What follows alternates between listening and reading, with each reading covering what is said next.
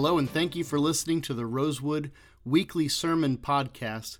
I'm Pastor Andy Leidy, and today we are in week three of our sermon series entitled Spending Time with God. And today's message is the last of the foundational building blocks as we continue in this sermon series. So, we spent some time talking about the lies of the devil that can corrupt the truth of God's created reality and last week we talked about the flesh and its desires. Today we're going to be putting it all together as we prepare to spend the next several weeks talking about spiritual practice. So our passage today comes from John chapter 4, verses 4 through 26. Now he had to go through Samaria. So he came to a town in Samaria called Sychar, near the plot of ground that Jacob had given to his son Joseph. Jacob's well was there, and Jesus, tired as he was from his journey, sat down by the well. It was about noon.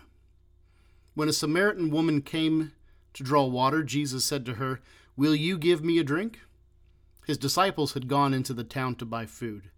And the Samaritan woman said to him, You are a Jew, and I am a Samaritan woman. How can you ask me for a drink? For the Samaritans do not associate with the Jews.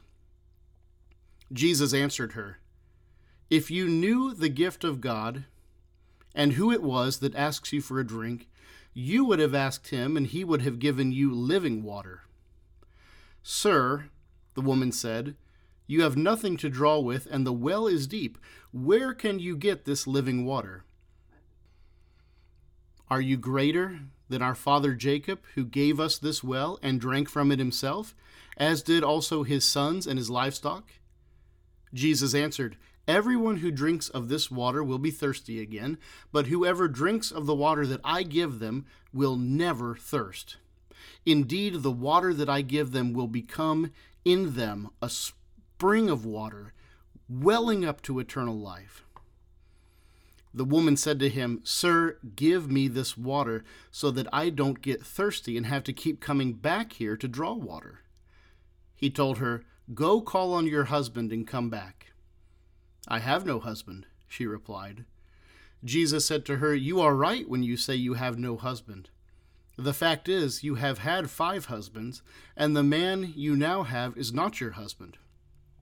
What you have just said is quite true. Sir, the woman said, I can see that you are a prophet. Our ancestors worshipped on this mountain but you Jews claim that the place where we must worship is Jerusalem. Woman, Jesus replied, Believe me, a time is coming when you will worship the Father neither on this mountain nor in Jerusalem. You Samaritans worship what you do not know. We worship what we know, for salvation is from the Jews. Yet a time is coming, and has now come, when the true worshippers will worship the Father in spirit and in truth for they are the kind of worshiper the Father seeks.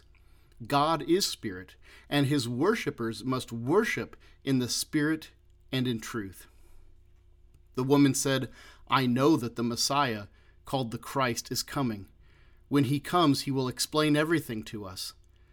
And then Jesus declared, I, the one speaking to you, I am he.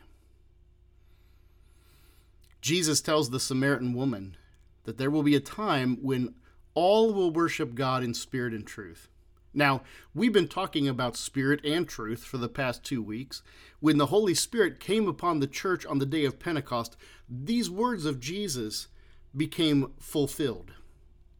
Where before the people worshiped God by adherence to external rules within uh, drawn out boundaries of places, a temple, uh, a mountain, we now worship God by the power of the Spirit that dwells within us. Jeremiah 31 33 says that in that day God will put his law in our minds and write it on our hearts. To worship in spirit and truth is to move from the external to the internal. Remember last week we talked about the duality of humanity. We are flesh, we're spirit, the flesh does not know the truth and chases after its own desire. The spirit knows God's truth and seeks the will of God. When we are first saved by coming to faith in Jesus, the Holy Spirit of God gets to work. Now, with the power of God working in us, we can put the flesh to death and be led by the Spirit. But how do we participate in this process?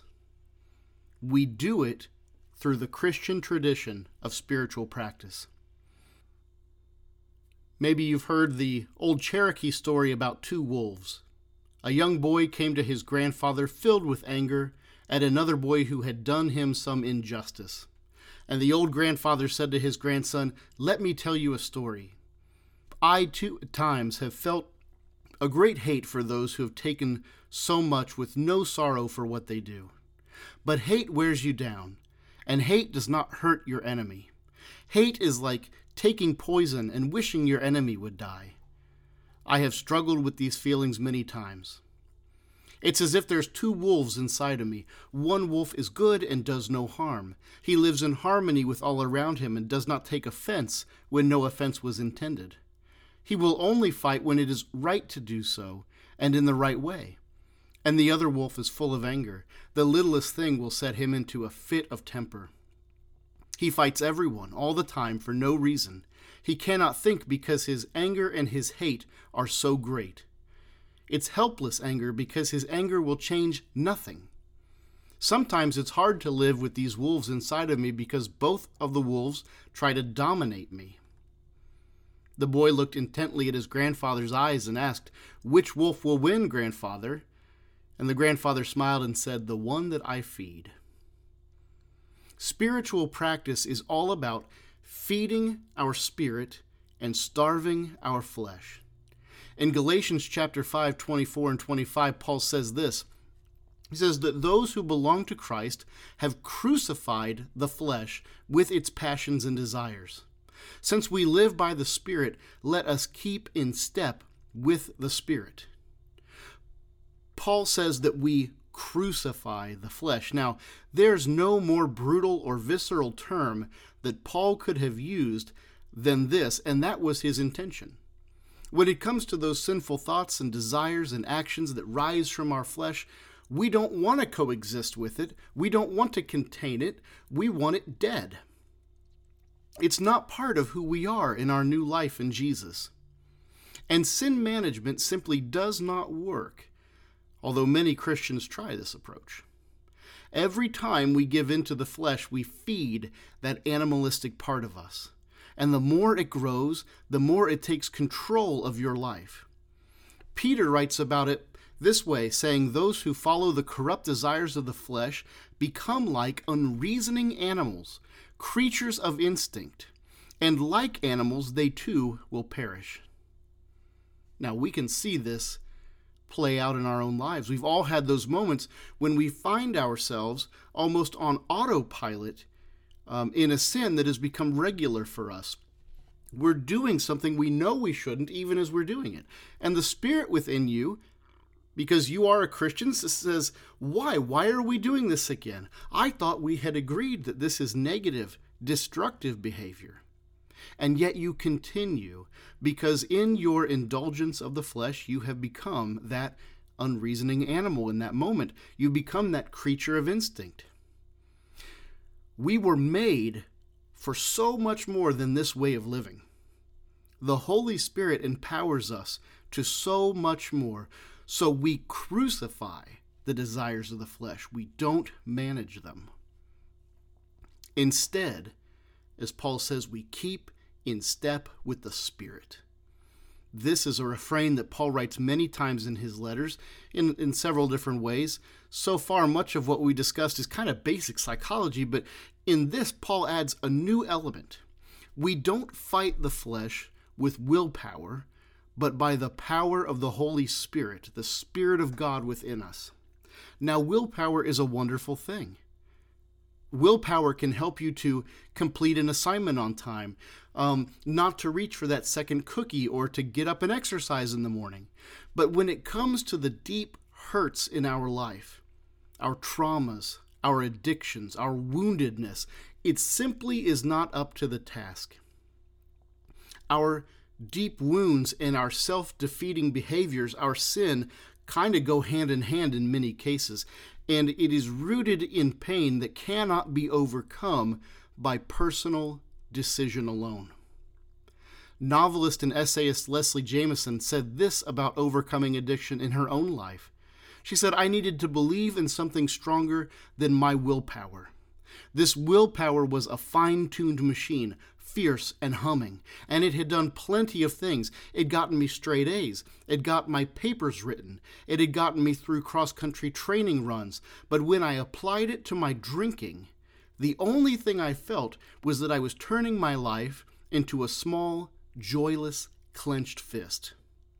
The higher power that turned sobriety into more than deprivation was simply not me. We all need a helper. We need an ally in the fight to come alongside us and lend us power that we do not have. That power is the Spirit of God. How do we access this power? We access it via spiritual practices. Our willpower is useful because it can direct us to that source of power that does what it cannot. In spiritual practices, we come in contact with a power beyond ourselves. It is a power that can truly change your life.